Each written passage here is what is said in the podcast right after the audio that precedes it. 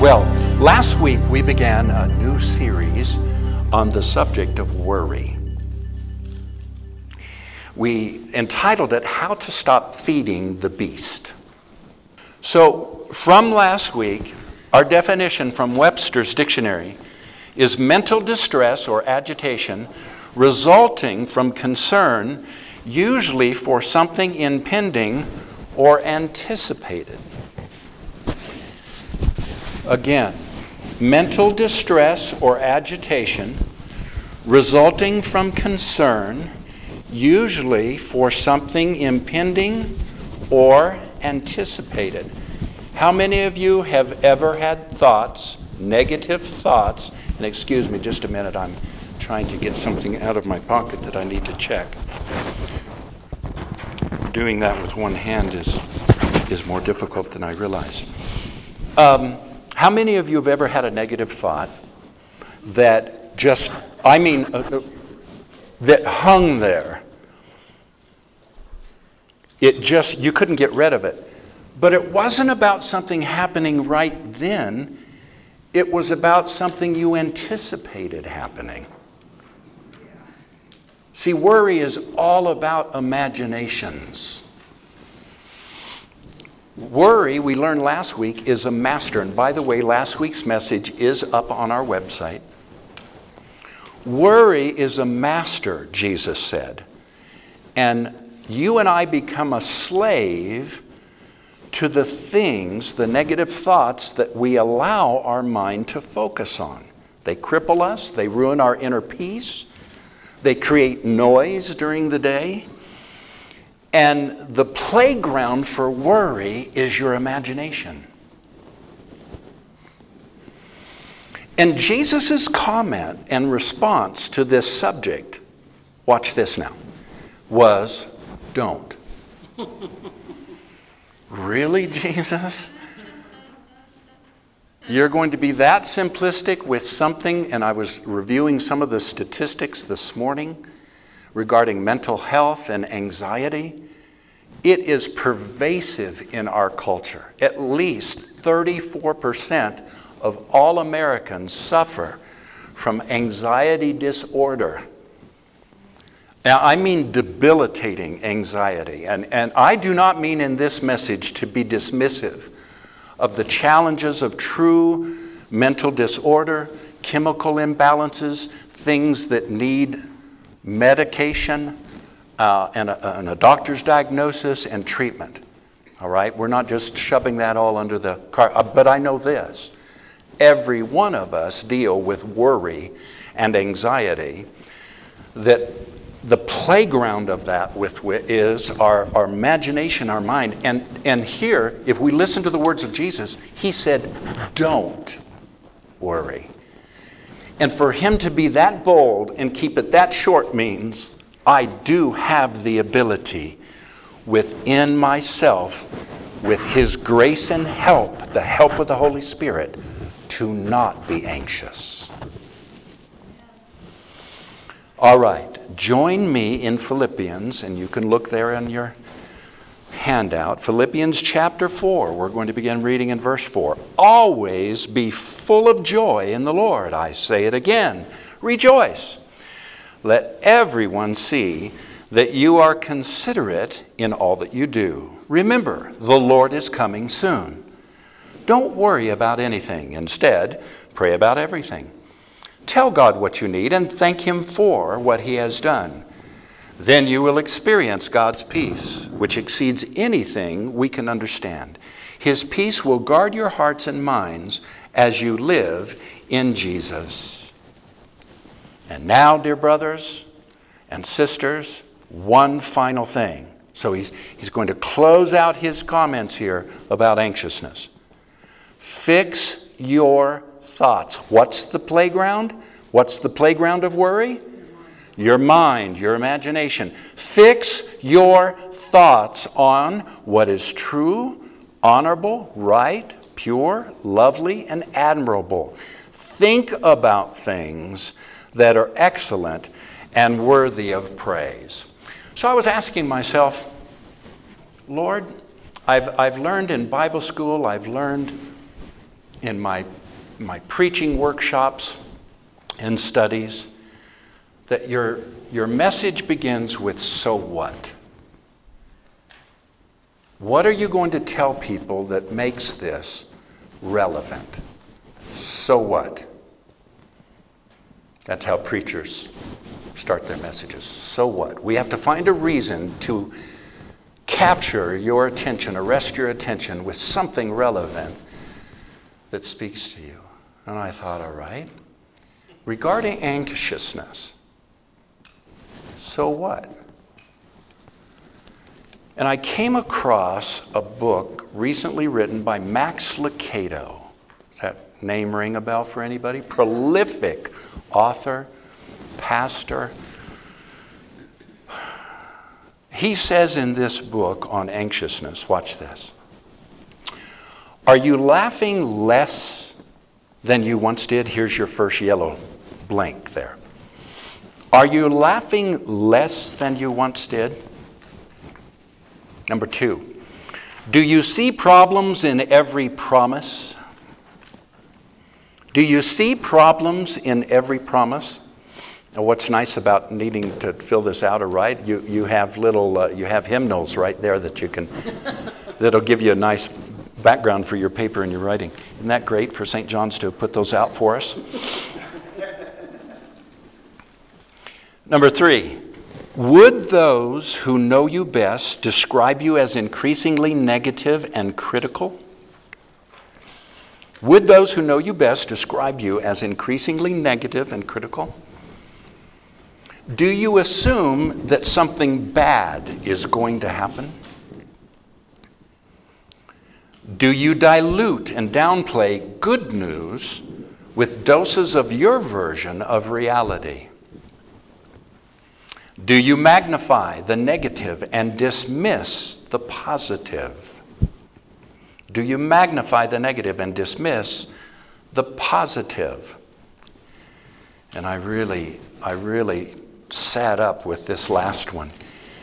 Given the chance, would you avoid any interaction with humanity for the rest of your life?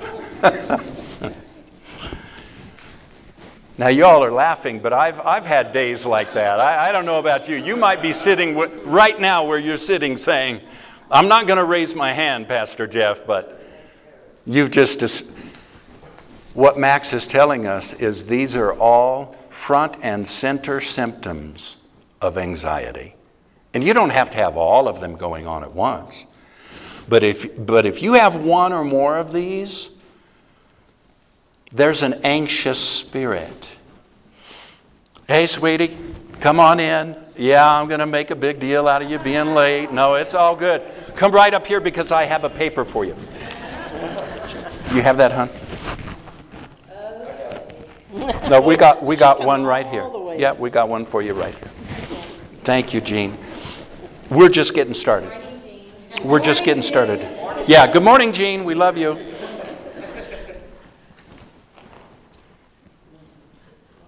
Somebody help her catch up there with the fill ins. So last week, I shared with you a definition from, of all places, Wiki or Wikipedia, Wiki Dictionary, Wikipedia.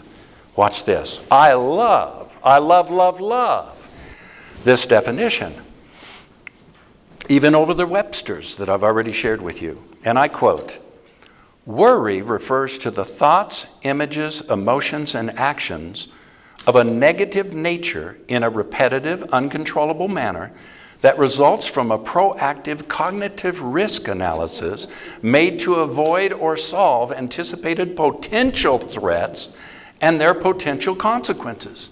Notice, once again, the playground is the mind. It's always got some sort of negative nature to it. It is repetitive, but watch this. It is our attempt to proactively try to get ahead of this imagined bad thing that's going to happen, this imagined critical, bad, ugly. We see it as less, we see it as a problem in every promise. I don't want to be around you. I don't want to go to work. I don't want to drive down the highway today. My goodness, look at the snow on the road. You know that means that I'm going to have this kind of day. I, my life is just.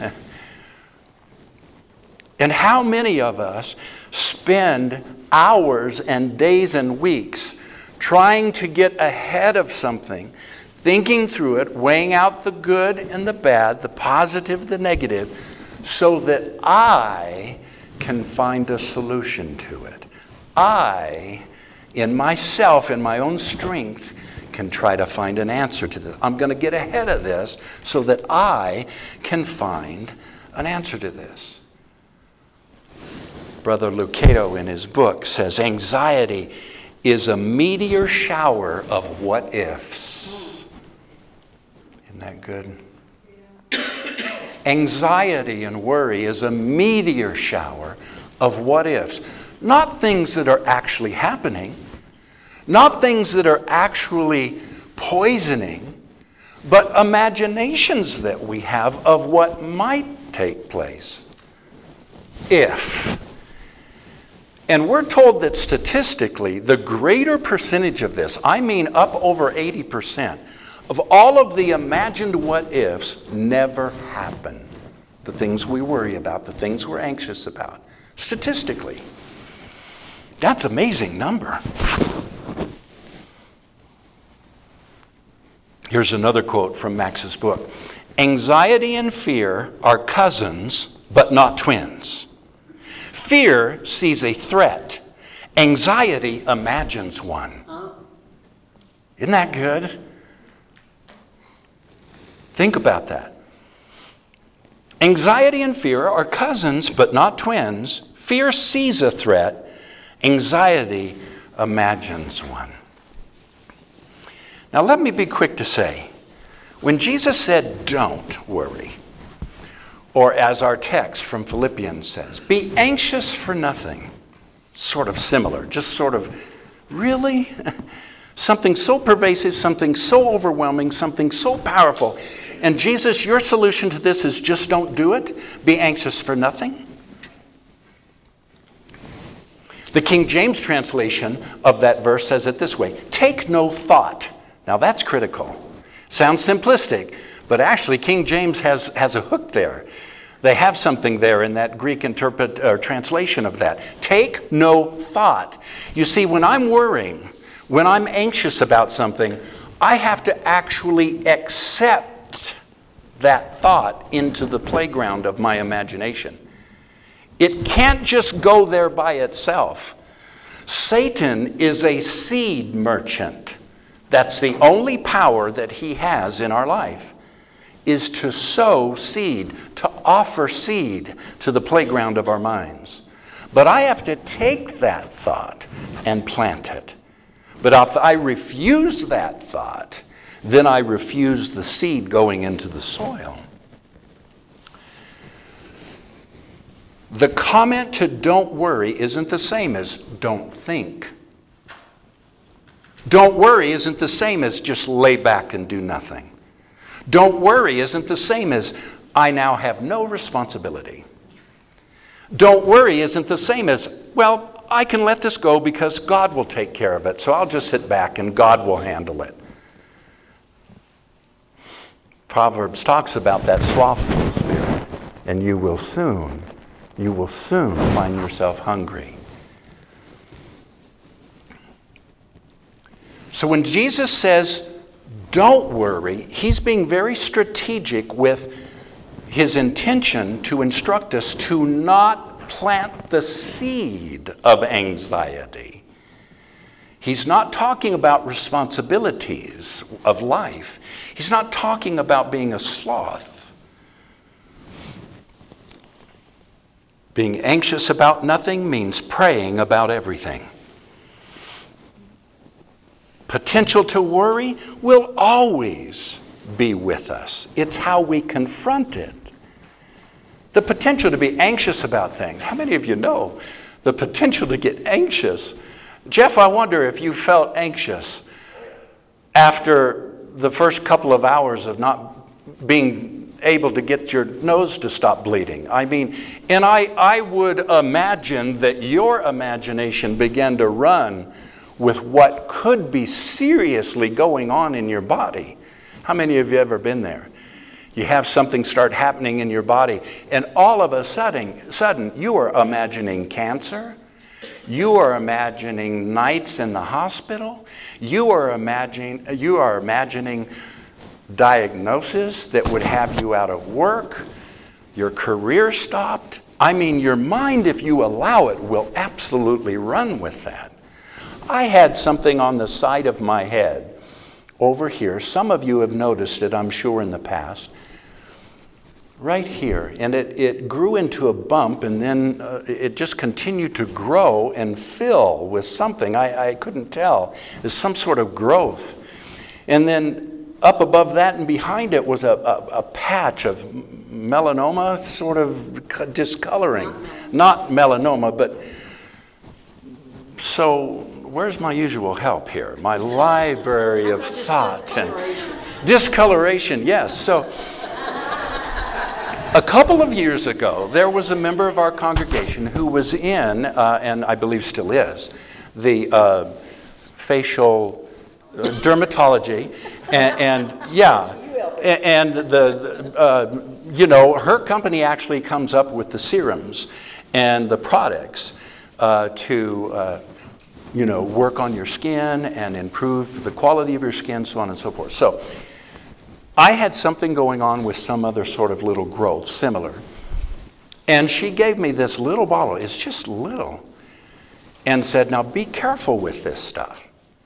Just get the slightest amount that you can pump out of there, just a teeny bit, and rub it on that area once or twice a week. Be sure to wash your hands because this stuff will peel your skin. Don't mess with this.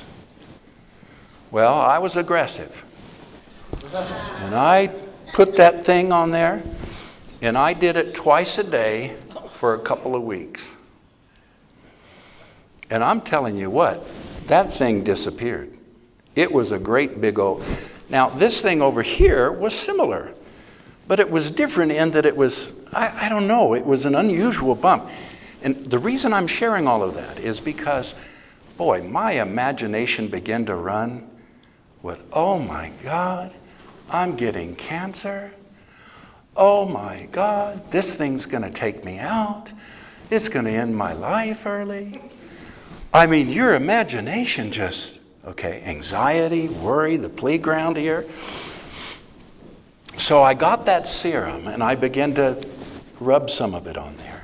And then on the discoloration behind it. And again, if you were up close, you could see that area. Over time, that little thing began to disappear, and I began to play with it one day, and it seemed like, you know what? That thing just seems like, like a blood blister or something. It just, it doesn't, it, it it's not cancer. Now, normally you don't go poking around with something that you're just not sure what it is, but I took a, a safety pin. Amen. Amen. Hallelujah. Says the guy who just almost cut his wrist off, you know, his hand off.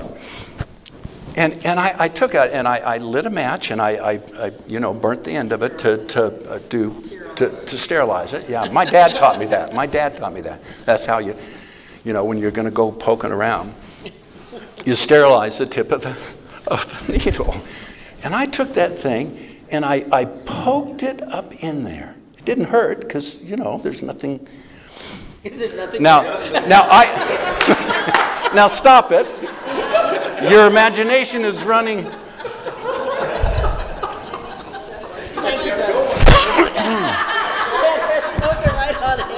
There's nothing in there. Check one. Cut that from the tape. Now, I expected that if that thing were like a blood blister, it would just start. You know, you've done that with whatever little pussy things or blood-filled things, and, you, and they just it runs and you push it out. well, it didn't. There was just a, there was a little bit of blood, but it didn't. It wasn't like you know this this foul. So I thought, well, that's interesting. So I poked it a few more times and then pushed on it strategically in a couple of places to get rid of the stuff. And then I just let it go. And then the other, the other day, a couple of weeks ago, I was doing something with my hair quickly, just not even thinking about it, and my fingernail caught that like a scab and just peeled it off. And it's completely gone. No cancer. I didn't die. I'm still preaching. But my imagination right now. So I share that because, watch this now. Worry is negative meditation on the wrong things. Max Lucado said this The presence of anxiety is unavoidable, but the prison of anxiety is optional. And I stumbled across this scripture and of all places in the Old Covenant. Ecclesiastes chapter 11, verse 10. Banish emotional stress from your mind and put away pain from your body. I looked up that word banish in the Hebrew, and it means this to require by authority to leave a country. Secondly, to drive out or remove from a home or place of usual resort and continuance. Jeff, that's what we did in the Spirit this morning. We spoke to that nosebleed and we took authority over it in the name of Jesus. Sometimes, led by the Holy Spirit now, I'm not telling you to ignore the doctor, to ignore diagnosis, to throw your medicine away, or to do anything foolish. I'm telling you, with the help of the Holy Spirit, as you just learn to listen to the little pushes of the Holy Spirit, step down a step, Tim. Step down one step on the ladder, Tim. The Holy Spirit told him just a minute before he. As you learn to do that, the Holy Spirit may say to you, Speak to that thing. Command it. Demand that it change. For my glory, in the powerful name of my Son, you have power over your thoughts. He says, banish emotional stress. I looked up this word stress. Watch this. It means constraining force or influence, such as a force exerted when one body or body part presses on or pulls on or pushes another. Tim, would you come, please, for an example here? And uh, not the hand that you cut, but if this hand here. Now, if you would turn around, please, and if you would let me, if you would allow me, let give me your hand, let go. All right? All right, now turn around. Now, if I keep going with this, at a certain point, he's going to experience stress. All right? Even some pain. All right? Thank you. That would be one kind of stress. Here's another a state resulting from a stress, especially one of bodily or mental tension resulting from factors that tend to alter an existent equilibrium. When you're worrying, you lose your balance. When you get into anxiety, you lose your normal balance and you do things and you say things that you know aren't you, and you're in a place where you shouldn't be. That's stress. And even the great apostle Paul, who gives us so much of what we're talking about here this morning, found himself in that place. You, you have it in your notes, 2 Corinthians chapter 11. I have traveled on many long journeys. I have faced danger from rivers, from robbers. I have faced danger from my own people, the Jews, as well as from the Gentiles. I have faced danger in the cities and in the deserts and on the seas. And I have faced danger from men who claim to be believers, but they're not. I have worked hard and long, enduring many sleepless nights. I have been hungry and thirsty, and I have often gone without food. I have shivered in the cold without enough clothing to keep me warm. And then, besides all of this, I have the daily burden of my concern for all the churches. Another translation says, I have the burden of anxiety for the concern or out of concern for the churches. Now, this is the guy who's saying this, who wrote our text in Philippians chapter 4 Be anxious for nothing. See, being anxious for nothing doesn't mean that all opportunities to worry are going to go away that the presence of anxiety won't ever be there. But you have control over the seed that you plant. Pray about everything, he says. All right, come on, let's get practical. When I say that, when he says that, our minds just, what do you mean? You mean I'm just supposed to pray all day long? Because the number of negative thoughts I have had since sitting right here in this room listening to you, Pastor, I would be on my knees wearing my kneecaps out, praying constantly about every little thing I worry about. so let's get practical. Now, you can try to handle worry or anxiety by exercising, by going out and doing some activity. You can replace your thoughts, which is absolutely part of it and essential but here's what Paul actually says in verse 6 Don't worry about anything, instead, pray about everything. Tell God what you need and thank Him for all He has done. Trust is key. That's the big one. Over exercise, over going out and finding some activity to do over just replacing your thoughts. Really, what it is about is trusting God with everything. Our anxiety intensifies as our ability and feelings to manage dwindles. As I lose control, as I lose perceived control, my thoughts, my anxiety intensifies. And so the real issue of our passage here is what is our state of mind? Listen to this from Max Lucado, and I quote You can be the air traffic controller of your rental airport. You occupy the control tower and can direct the mental traffic of your world. End quote. Isn't that good? So let's look once again just at verse 4 there on your sheet. Always be full of joy in the Lord, I say. Rejoice. Now, watch this. Rather than rehearse, he says that we're supposed to rejoice. Don't constantly rehearse the negative, rejoice.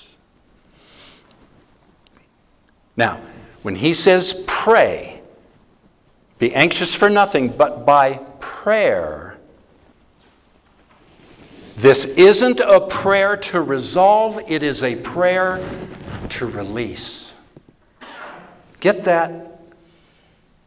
This is not prayer to resolve, this is prayer to, Lord, I just give this anxiety to you. I release it, I let it go. Be anxious for nothing. The reason that Jesus said that, just don't worry, is because God's power is enabling. God's provision has already been turned on. God's promise will sustain you. God's presence will never leave you. And God's peace will give you rest.